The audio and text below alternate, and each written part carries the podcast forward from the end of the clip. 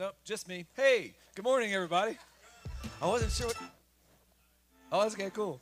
Hey, good morning, everybody. My name is Ty. I'll be your DJ today. Wiki, wiki. No. It's a computer up here. It's pretty cool. Hey, my name's Ty. I'm one of the pastors here. It's an absolute joy to be with each and every one of you.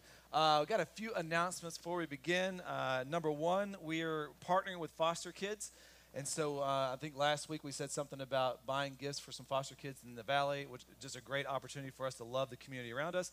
And we presented to you guys about 200 gifts, and so we have 68 left. And so we would love to knock that out today. Actually, we want this completed by December 4th, but if we can do this today, it'd be amazing. How can you get involved with that? You can scan the QR code on the screen or the black QR code right there in front of you. Uh, it will basically send you to a link that'll send you to another link that sends you to uh, Amazon, and you can pick the gift out buy the gift and it'll be shipped right here and then we'll make sure the kids get those gifts. Unless they're a really cool toy then i'll probably take that but unless um, we'll make sure these kids get that. So let's finish this up today. Don't miss that opportunity. Number two uh, who in here loves christmas music? Who in here is like me and christmas music is kind of like olive garden? Meh. Okay that's me. Well hey for the rest of us on uh, December 13th at 6:30. We're to have a, a, worship night, and there's to be a lot of Christmas music. So whether you like Christmas music or not, it's okay. Uh, we'll be uh, singing to Jesus together, and so make sure you do not miss that on December 13th, a night of worship. It'll be family style, so bring your kids in as well. It'll be a lot of fun. Usually they last about an hour or so, so don't miss that opportunity. And then lastly, if you guys have been with us for a little bit, you know we're doing our end of the year campaign called Beyond 2022. And so what we're doing is we're raising money to the end of the year at $100,000 together, and we want all that money to go outside our walls or beyond our walls here. And they're going to go with our partners. And we have a partner in El Salvador, Carlos and Myra. They're actually Grace Point's very own people here. Uh, they just moved there not too long ago, and they're doing a lot of mission work down there, a lot of gospel work. We want to support them. We support Karim in Turkey. We support Andrew, which you uh, maybe a month or so ago you were here, the Irish fellow. We support him in Ireland and also Arjuna in India.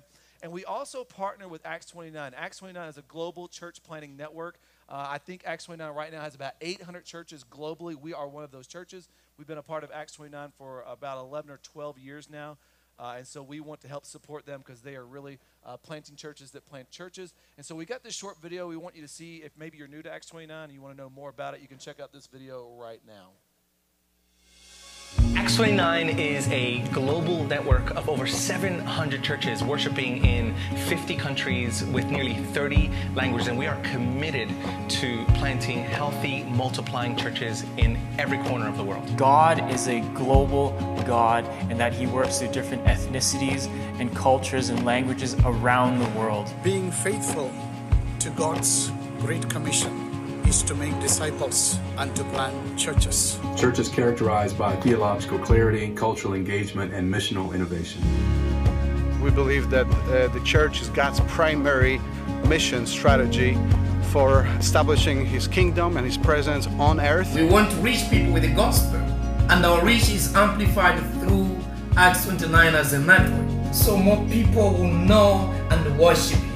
Each one of our members has been blessed by all the training that we have received as planters. We want our church to be a praying church and also a church that disciples others. This is what we do and this is who we are.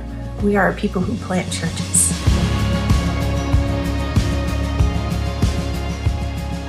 So Acts 29 accomplishes its mission uh, primarily through three things. By assessing potential church planters, we provide continued assistance for churches and leaders through coaching, trainings, and also relational connection. We get to collaborate with the whole bride of Christ to plant churches, not only just in our areas, but we partner globally to plant churches. And as we partner together with Acts 29, with churches around the world, our efforts are multiplied and God is glorified when we work together as a church. This is Acts 29. This is Acts 29. This is Acts 29. This is Acts 29. This is Acts 29. Awesome. So I just want you to know, like, that's where you guys can go ahead. Yep. Uh, this is where all of the funds we raised for the Beyond 2022 uh, campaign will go. If I want to pay, uh, get your attention over there to that wall on your left, my right. And you notice it's like a, a, piece of art that's covered up with these little magnets. And on these little magnets, it has one of our partners on there. Uh, you just grab one of those off. You'll scan the QR code, and that's how you can give. Maybe there's not the dollar amount you want on up there. Uh, up there, maybe it's already taken or something like that, or you've got like a random amount you want to give, like thirty-eight dollars and seventeen cents. If that is the case, just go ahead and scan the QR code, and you can leave the magnets up here. But one of the cool things about the magnets, it has uh, each one of our partners' faces on there. Uh, and Angie and I grabbed some of these and we put them uh, on our little hallway on the way to the garage. And every time we walk by that now, we see them, we think about them, and we pray for them. So you can kind of treat it like Pokemon and collect them all and make sure you grab those. And we want to see us reach this 100,000 goal. $100,000 goal that's going to go outside of the wall. So don't miss that opportunity. And then lastly, uh, Grace Point Church, we have a special guest preacher for you today. I was trying to think of all the things to say about you. It's Dr. Gary Breshears. Uh, maybe you were here yesterday for his spiritual warfare seminar. Uh, I heard it was amazing, but he's going to be preaching for us today. Uh, I, have had the opportunity to spend a lot of time with Gary over, gosh, the past, I don't know, eight years or so. I've stayed at his house multiple times. Uh, the best thing about Gary is his wife, Sherry. Would you agree with that? Sherry's the best. Sorry, Gary, you're okay. Uh, he is just a very accomplished man. Uh, he, he, has doctorate in theology. Uh, he is um, three things I've heard I need to say about him. He is number one, a happy grandpa. Number two, a pastor to pastors, which is very true. I've uh, experienced that. And number three, the professor of theology at Western Seminary. He's been married for over uh, 50 years. And one of the, the things I love most about Gary is that he is humble. He is humble. This man has written books. This man like he is just well known around the world and yet you wouldn't know that when you meet him he's just he's present uh, he's kind he's generous he's hospitable and it's just an absolute joy to call him friend and a friend of grace point church so grace point church would you please welcome dr gary breshears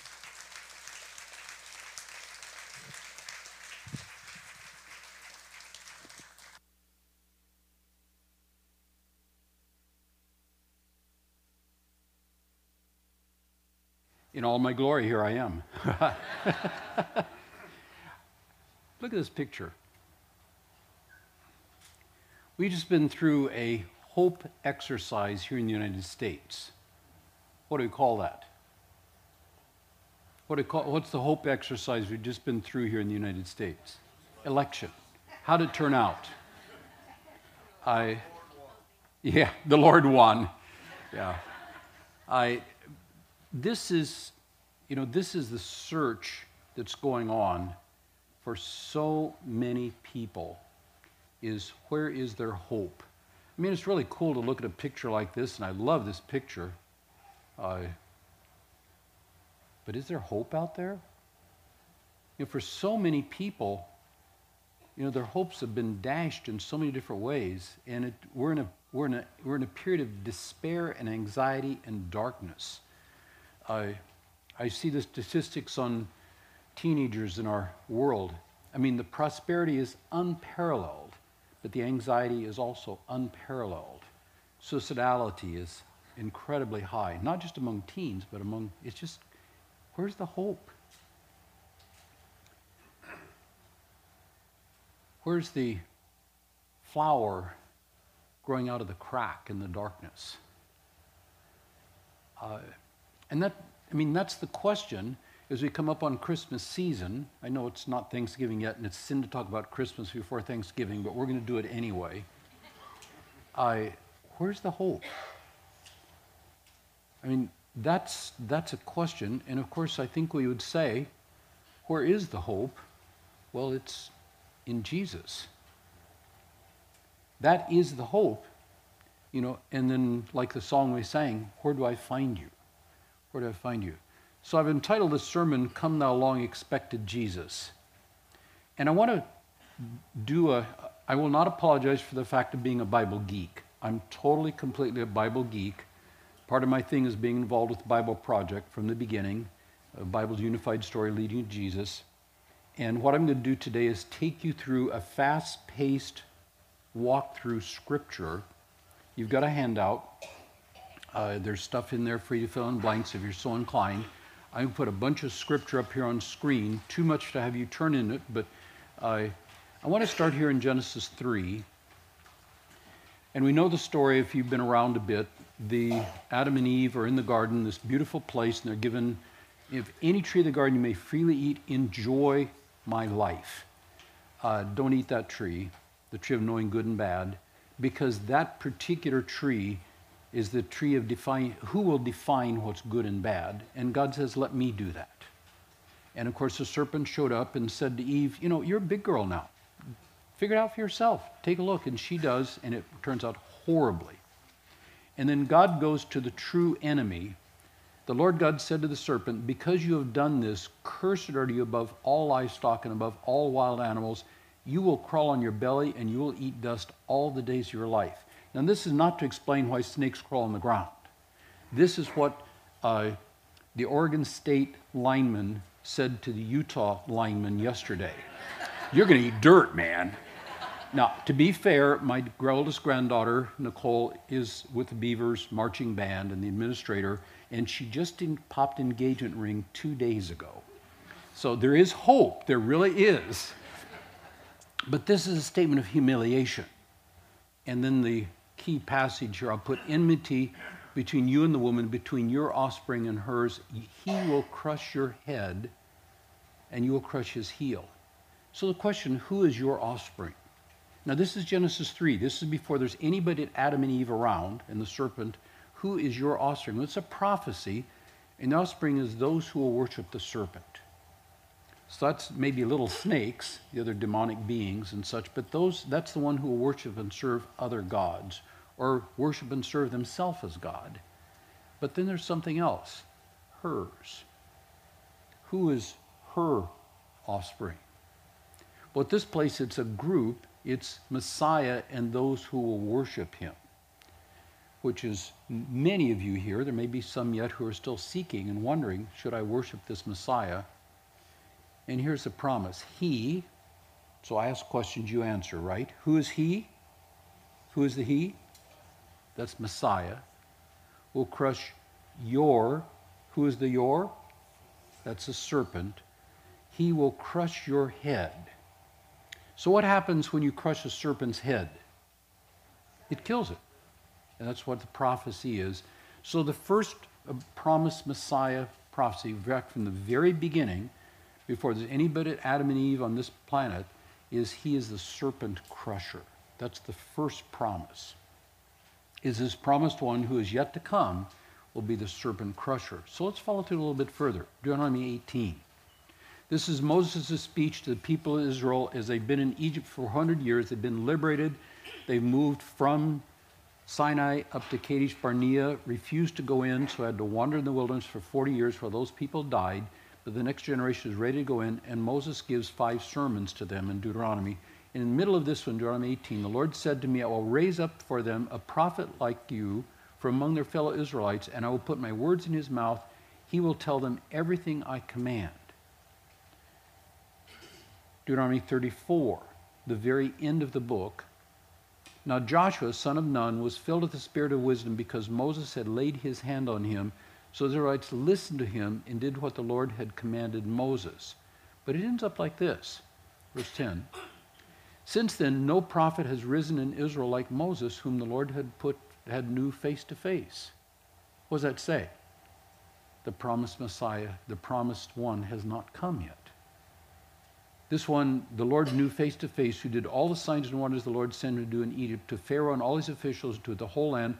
For no one has ever shown the mighty power and performed the awesome deeds that Moses did in the sight of Israel.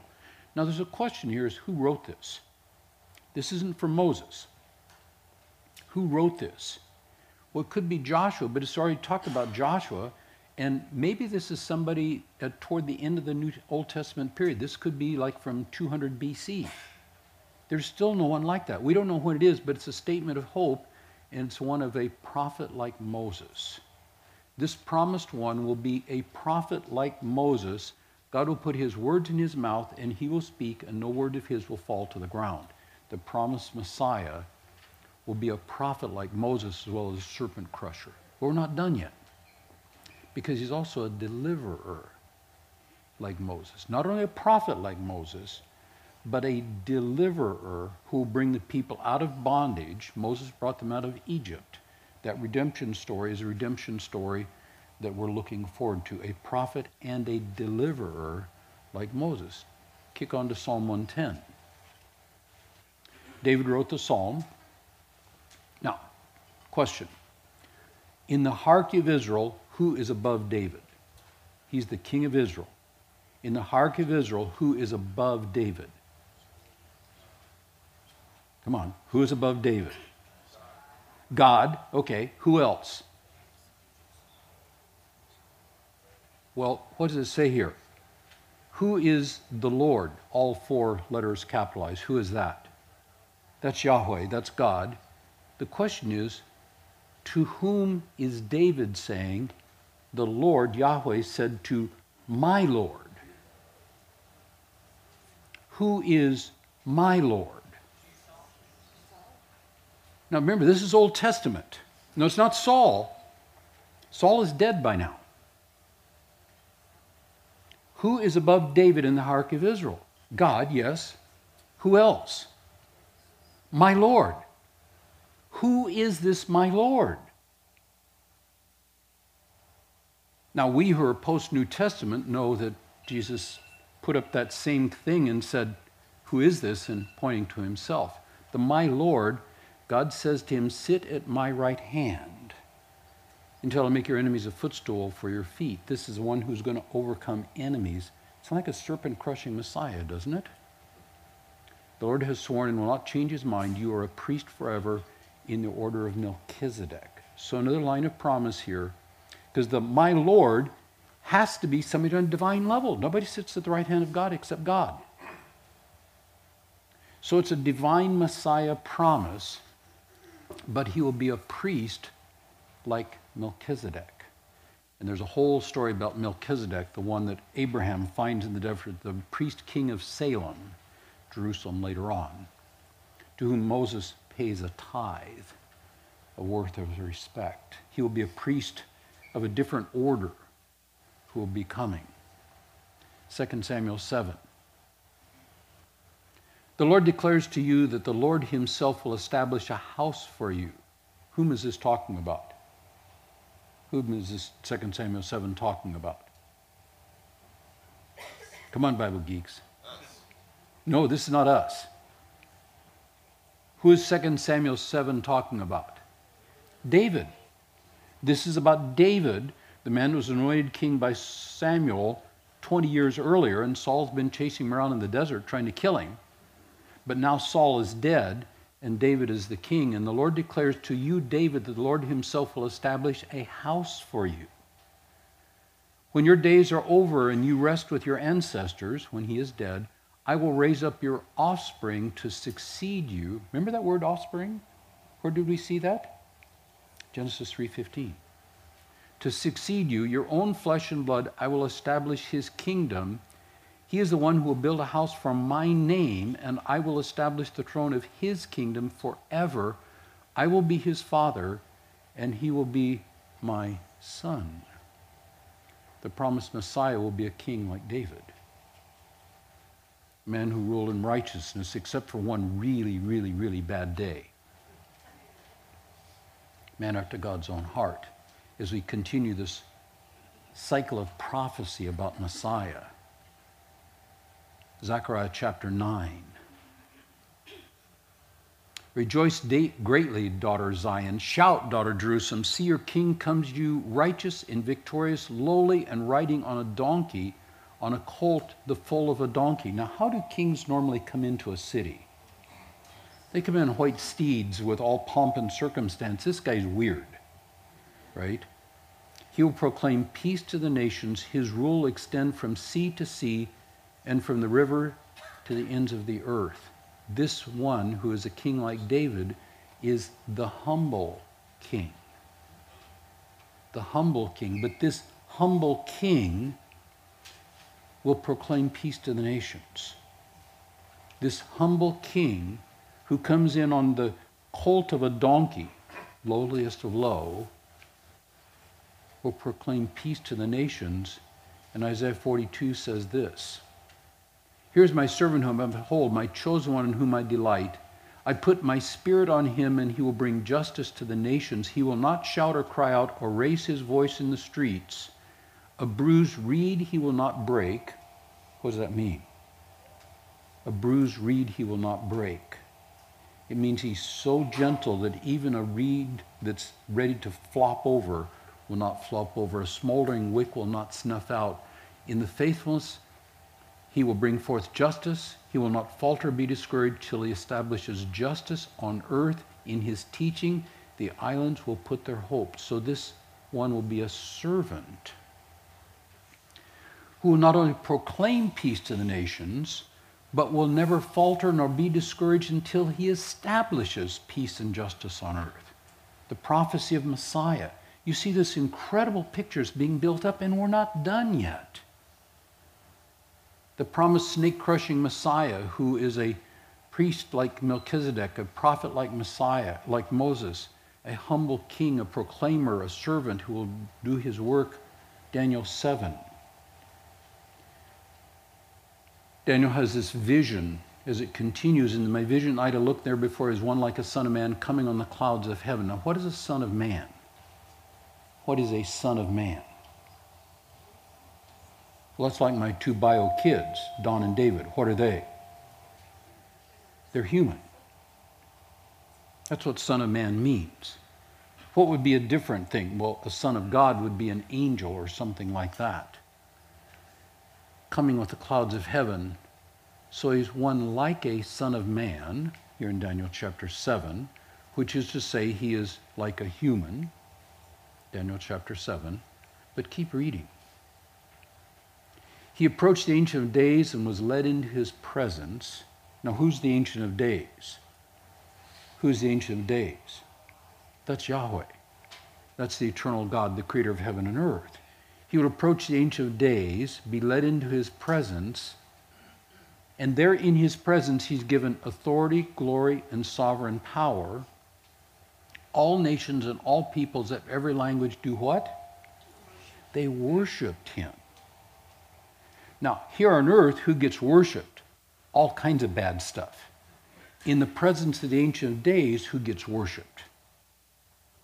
In the presence, in the heavenly realms, in the presence of the Ancient of Days, who gets worshiped? Only God. Only God gets worshiped. In this one, it goes on and says, His dominion is an everlasting dominion that will not pass away. His kingdom is one that will never be destroyed. What will happen to His kingdom? It's never going down. Kingdoms come and go. This Son of Man will receive all authority and be worshiped by all nations, all peoples as this promise goes on.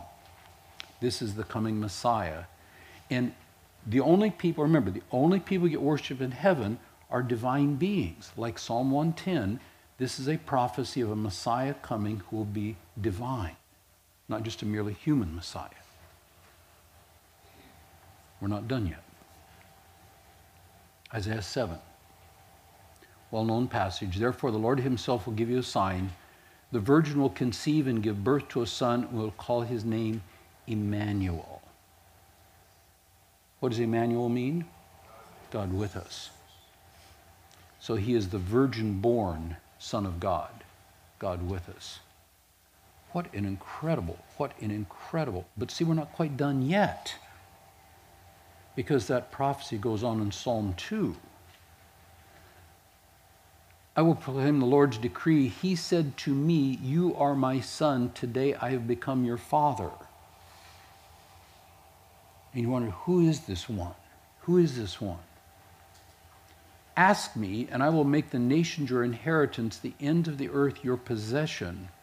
You will break them with a rod of iron and dash them in pieces like pottery. Now, if you've sung Messiah many times as I have, Handel's Messiah, this is the wrong words. It's a, you shall break them as a potter's vessel. That last line should be. What is Messiah going to do according to this prophecy? What is Messiah going to do? What is he going to do? I mean, you saw it. What's he going to do? He's going to crush the evil nations. And what it's saying here is this virgin born Son of God will it be establishing God's righteous kingdom and destroying the evil kingdoms that destroy righteousness. This is the coming Messiah. He is the serpent crusher. He is the priest and deliverer like Moses. He is the, uh, sorry, prophet and deliverer. He is the priest like Melchizedek. He is the king like David, who is a humble king who will proclaim peace to the nations. He is a servant who will not falter or be discouraged until he establishes justice across the entire earth. Son of Man who receives all authority and be worshipped by everyone, the virgin born Son establishing God's kingdom that will never be crushed. That's the picture of who Messiah is, and we're not done yet. Daniel chapter 2.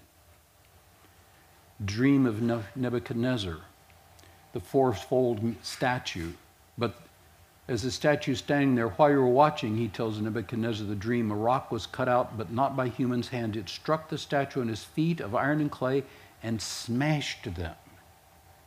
And his interpretation, in the time of those kings, the God of heaven will set up a kingdom that will never be destroyed, nor will it be left to another people. It will crush all those kingdoms and bring them to an end, but it itself will endure forever. What's this? What's this rock coming out of heaven going to do? It's going to crush all the nations. So I had one more line here. He destroys the evil kingdom, destroys righteous like a huge rock falling from heaven. This is the portrait of the coming Messiah. This is the portrait of the Messiah who will be the snake crushing Messiah. And we sing, Come, thou long expected Jesus. What were the people in Jesus' day looking for? That Messiah.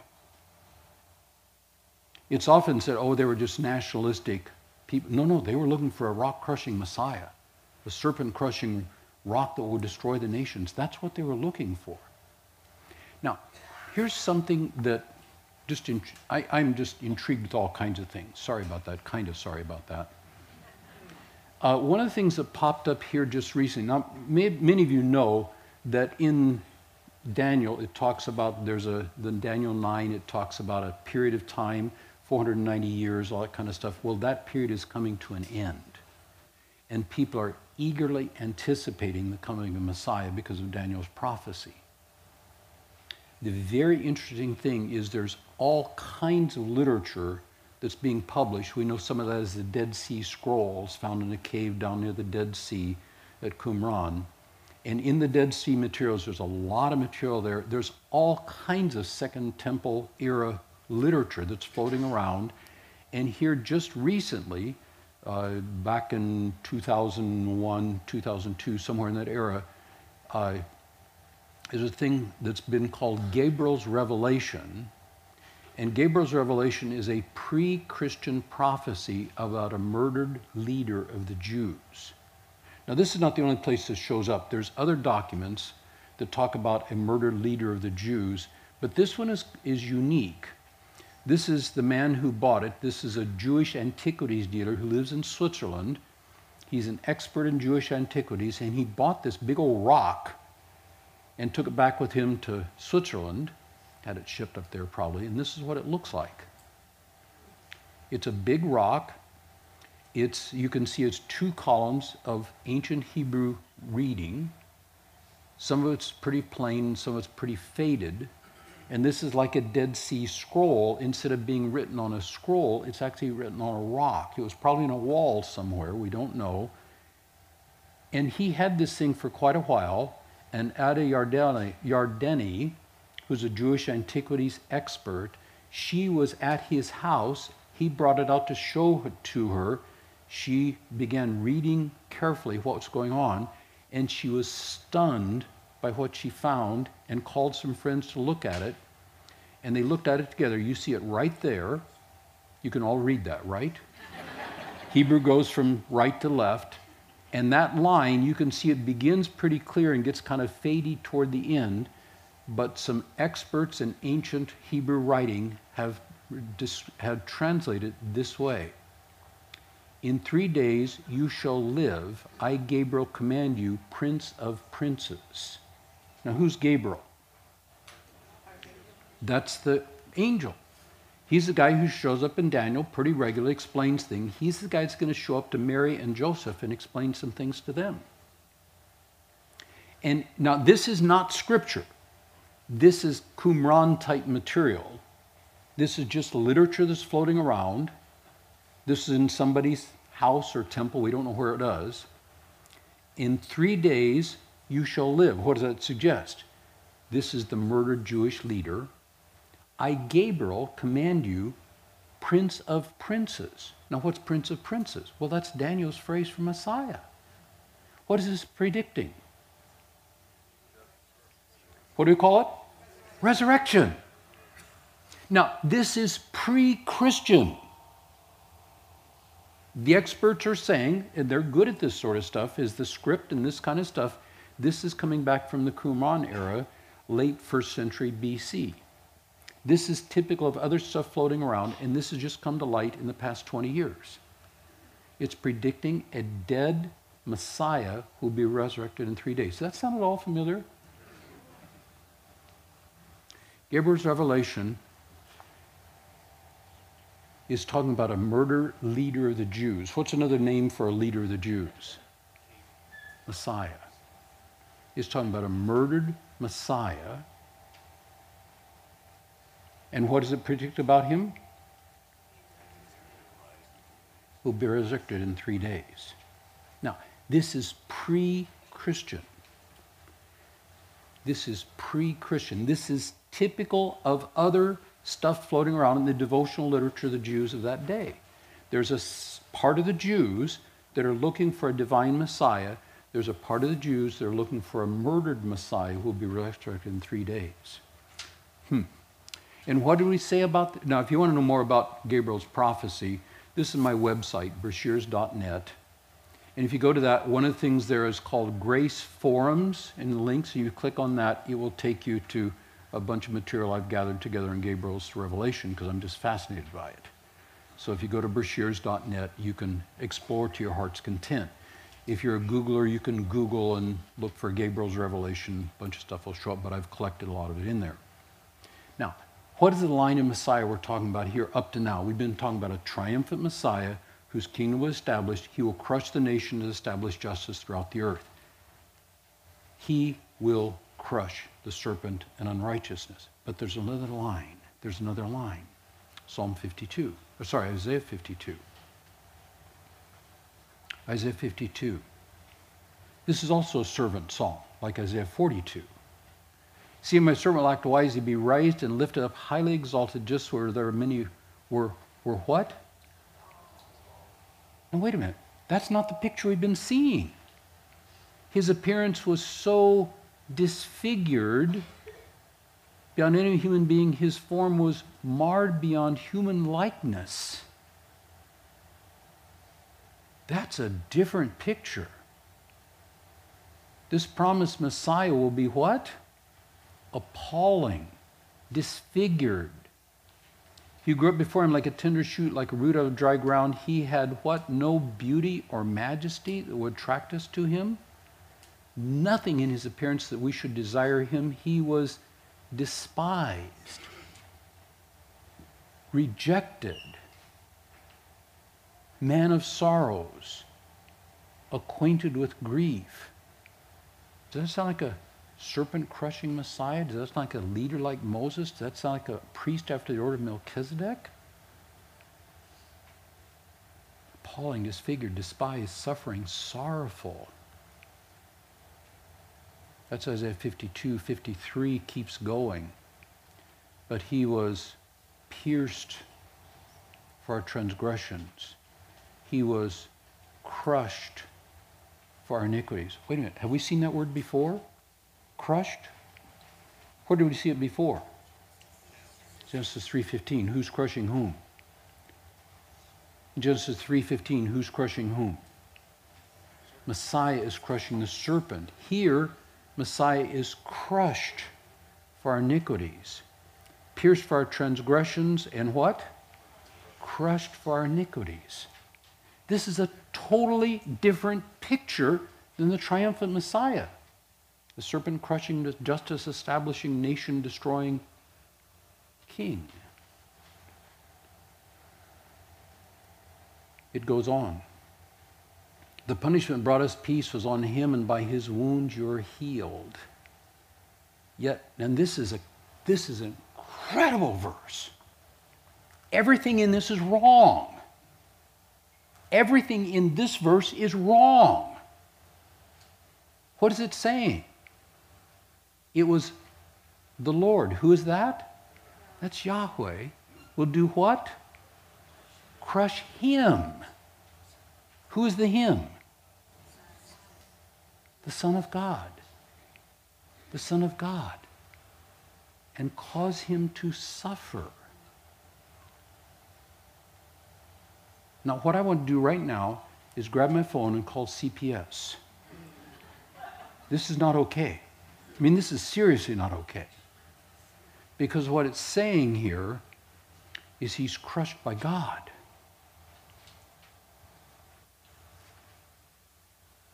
I want you to dwell on that a little bit, how wrong that is. It's the Lord's will to crush him, cause him to suffer. But it goes on. And though the Lord makes his life an offering for sin, at that point, we think of John's baptism. The next day, the Lord John saw Jesus coming toward him and said, "Look, the Lamb of God who takes away the sin of the world." Reminds us of that passage. Remember Genesis three. What's the next line? Who is the you? Who is the you? Serpent. Who is the his? Messiah. Genesis 3:15 not only has Messiah will crush serpent's head, it has serpent will crush his heel. What happens when a serpent strikes, crushes your heel? Now, this is not a garter snake. This is a Palestinian viper. What if a Palestinian viper strikes your heel? What happens? It kills you. So part of this prophecy is the snake crushing Messiah will be crushed by the snake. And you look at that, you will crush his heel. That's substitution in your themes of atonement. This is he will take our punishment in our place. He will take this cost death, though he deserved no such thing. But the line before that, the first line, is the triumph. So you get this multi themed atonement. There's just two of many. The first one is triumph. He will crush the serpent, but he will do it at the cost of his own life, his life given for ours. So that we can, he takes our sin to himself so he can give us his life. But keep reading here, Isaiah 53. The Lord makes his life an offering for sin. He will see his offspring and prolong his days, and the will of the Lord will prosper. Now, I told the people yesterday, Mrs. Johnson lives in my head. She's like a demonic presence, my ninth grade grammar Nazi teacher. I've tried to exorcise her many times. She will not be exorcised. Demons, no problem. Mrs. Johnson lives forever. What's the referent of he? He will see his offspring. Who is he? I think it's the same one as him up here. Who is the he who will see his offspring? The one who is crushed will see his offspring and prolong his days. Now, it's possible that's referring to God, but I think it's referring to Messiah. What does it mean if Messiah will see his offspring? What does that suggest? It means he's going to be raised to life by God. Again, we get this prophecy now in Isaiah 53 of a crushed Messiah, crushed by the Father for the sake of our getting our transgressions. He suffered to see the light of life, be satisfied in the knowledge my righteous one will justify many, and I will give him a portion among the great. He would divide the spoils of the strong, yet poured out his life unto death, numbered his transgressors, for he bore the sins of many and made intercession for his transgressors. So he's another line here. He's raised by life by God, honored and exalted. In Acts chapter 1, this is the end of Jesus' life. He says he's ascended into heaven. Men of Galilee, they say, Why do you stand here looking at the sky? This same Jesus who has been taken from you into heaven will come back in the same way you have seen him go into heaven. In Matthew 25, It talks about the Son of Man comes in his glory, all the angels with him. He will sit on his glorious throne. All the nations will be gathered before him. He will separate his people one from another as a shepherd separates sheep from goats. So return and judge. Now here's the question. Here's the question. How do you reconcile the two messiahs? How do you reconcile one line of promise, the snake crushing, justice establishing, unrighteous nation destroying Messiah, and the one who is crushed by the Father, who will be murdered. One line of work in the Jewish world was to have two messiahs. This is what you find in the Torah or in the Talmud. You find one, Mashiach bar Yosef, Messiah, son of Joseph, who will be murdered. You find another, Messiah ben uh, David, Messiah, son of David, who is a triumphant, two Messiahs. One who would be murdered, one who would be triumphant. That's one way to solve the problem. What's another way to solve the problem? And this is the Christian interpretation. The truth of who Jesus is, is he comes, humbles himself, the very God of all heaven, second person of the Trinity, comes in all his humility. And as we will see and celebrate again in a month or so, he comes to Bethlehem. Now, this is the King of the universe, the creator of heaven and earth, comes to Bethlehem. Who comes to greet him? Who comes to welcome him to this world? Shepherds. What's the social status of shepherds in ancient Israel? About the same as homeless people living on the streets here of Las Vegas. if President Biden were to show up here in Las Vegas, McCarran Airport, and the only people to welcome him were homeless people from the streets of, what would that be? An incredible insult. The God of the universe comes as insulted by the leaders who knew he was coming and refused to come greet him. He went to Egypt to flee for his life, takes a young baby, because they're going to kill him. And now he's living as a refugee in Egypt. What's that like? Think of Syrian refugees that are now in Germany. They're despised, have no place in the society. He goes back to Nazareth. Grew up in this little burg up in northern Israel. And he goes out to play the playground to play with the boys. What do the boys say to him on the playground?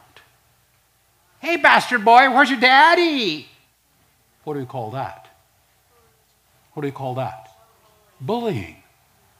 Who is this? This is the God Most High who's being bullied by nasty teenagers on the playground. Then he goes into Jerusalem. The high priest, after a period of time, sends his soldiers to arrest him. They take him to a back room at Caiaphas' house, and Caiaphas, the high priest, says to his soldiers, Get him. And the scripture just gives us a bit. They mocked him, insulted him, and beat him.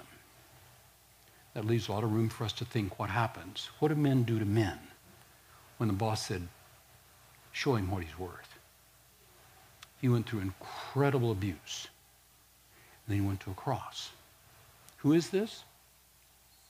This is the God of the universe, the creator of heaven and earth, who comes to take the worst of the worst. Why? And the answer is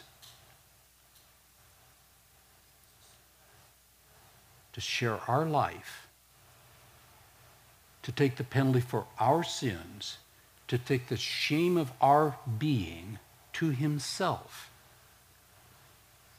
be crushed as a sacrifice by the God of the universe, his Father, so that we can give from him the forgiveness of sins, his honor for our shame, his life for our death, and join the very family of the God of the universe as an act of grace and a gift to us.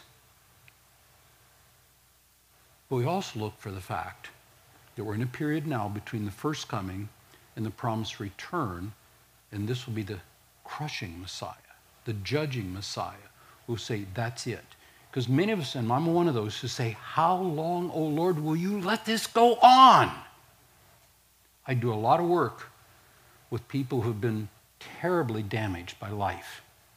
I've got an adopted daughter who grew up in hell. The first quarter century of her life could not have been worse. And I say, How long, O Lord, will you let this go on? Foster kids. What does that mean? They've been thrown away by their parents or taken away because of how long, O Lord? That's our cry all the time. How long, O Lord? God, why do you let this happen? And what does God say to us?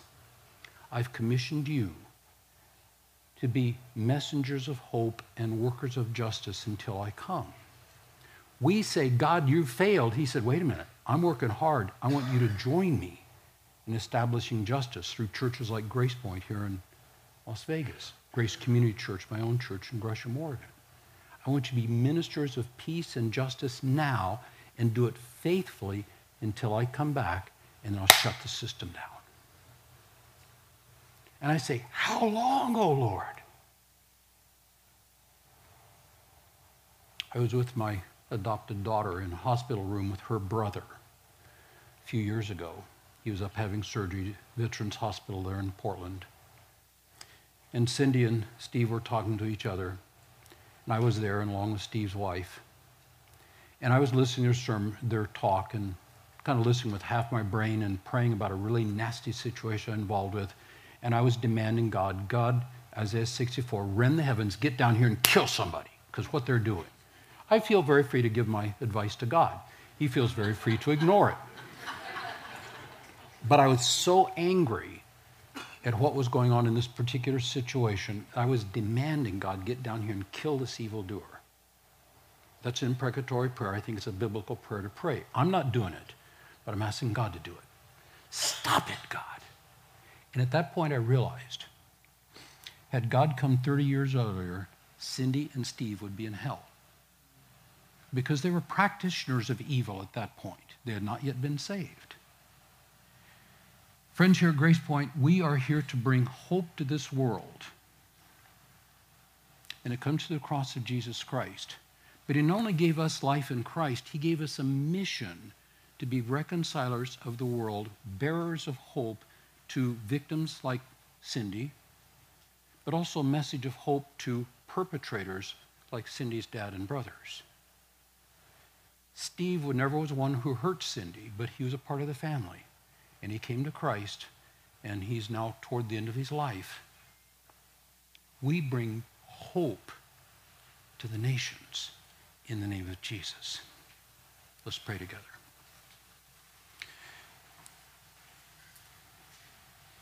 Father,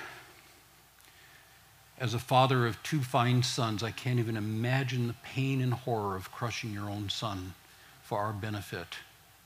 Far from divine child abuse, Son Jesus, you were full participant, actively choosing to be there to be the sacrifice for our sins, so that we can have your honor, your life, your hope, your courage. Holy Spirit, You've been poured out upon us. Receive you, receive your power, receive your hope, receive your strength.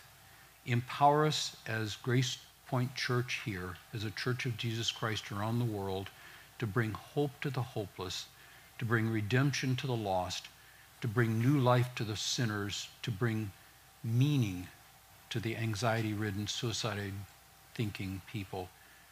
We come in the name of Jesus to bring hope. Empower us to do that, we pray in Jesus' name. Amen.